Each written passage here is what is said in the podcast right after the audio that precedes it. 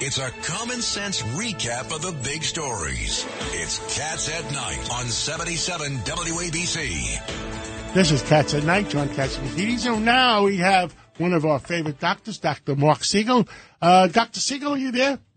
Yes, I'm here. So John, what's wrong with calling it monkeypox? You want to change the name? What the heck is going on? I want to know if I'm being invited to D'Amato's birthday party. Exactly. well, you have to qualify and have a big enough credit line with Amazon to give a present.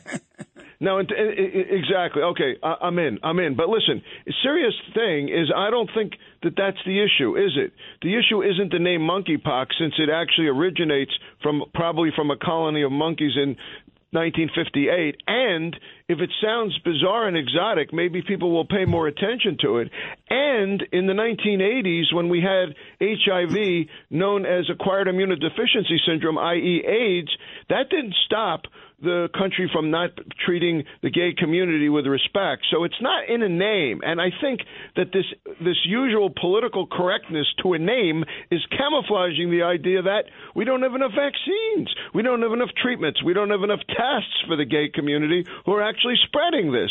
So why don't we treat them with respect by getting them the vaccine rather than starting with the And name make- stuff? You're 100% right, and make sure that none of them, you know, let them get, a, if they're going to get a little bit of sick, make sure they don't die. Doctor, no, this is Pete- exactly. Doctor- And, and by the way, it's painful this rash, and we have a treatment for it named TPOXX that's not even approved. You got to be in a clinical trial to even get the stuff. Doctor, I mean, this is Pete so King. much red tape. Doctor, we were on a, on a uh, call on Sunday, without going into all, all the details, where at least one of the doctors thought that monkeypox could spread not just among gay men, but you know throughout the entire community. How concerned are you about that? I think it will, but but what I uh, am not as concerned of is uh, Pete about an AIDS situation. I mean- I mean about a uh, COVID situation because it's not that easy to spread.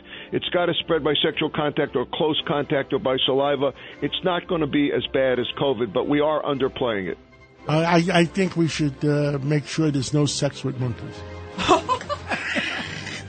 What am I going to do for a date Saturday night? That's that's for Judge Weinberg, not for me. Uh, what do we stand for? Truth, justice, justice, and the American way. God Oh, bless my America. God. Thank you.